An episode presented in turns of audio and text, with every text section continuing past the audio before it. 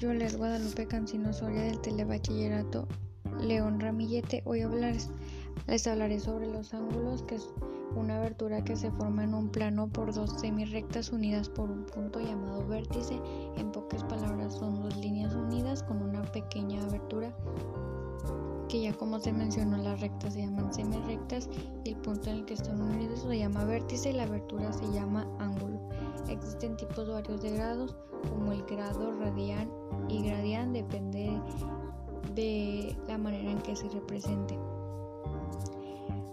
es interesante el tema porque existen, existe un tipo de clasificación de ángulos ya que depende también de lo que mida el ángulo lleva su nombre el agudo es de 0 a 90 grados, el recto de 90 grados, el obtuso de 90 grados a 180 grados, el llano de 180 grados. El obtuso es, como vemos, lo contrario al agudo, ya que es el agudo es de 0 a 90 grados y el obtuso de 90 grados a 180 grados.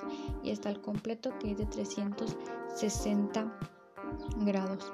Lo que más me gustó fue que no solamente existe ese tipo de clasificación, sino está también la clasificación que depende de la posición que esté el ángulo, donde esté el ángulo. Están los consecutivos, están los adyacentes y los opuestos por el vértice. Lo que más me parece curioso que en la segunda clasificación pueden estar de diferentes maneras los ángulos, pueden estar normalmente dentro de las líneas como lo conocemos, fuera de las líneas y en el opuesto del vértice las líneas pueden estar cruzadas y estar en ambos en ambos lados. Para concluir, pienso que es importante conocer ambas clasificaciones, ya que en las dos se explican claramente las diferencias que hay entre cada ángulo.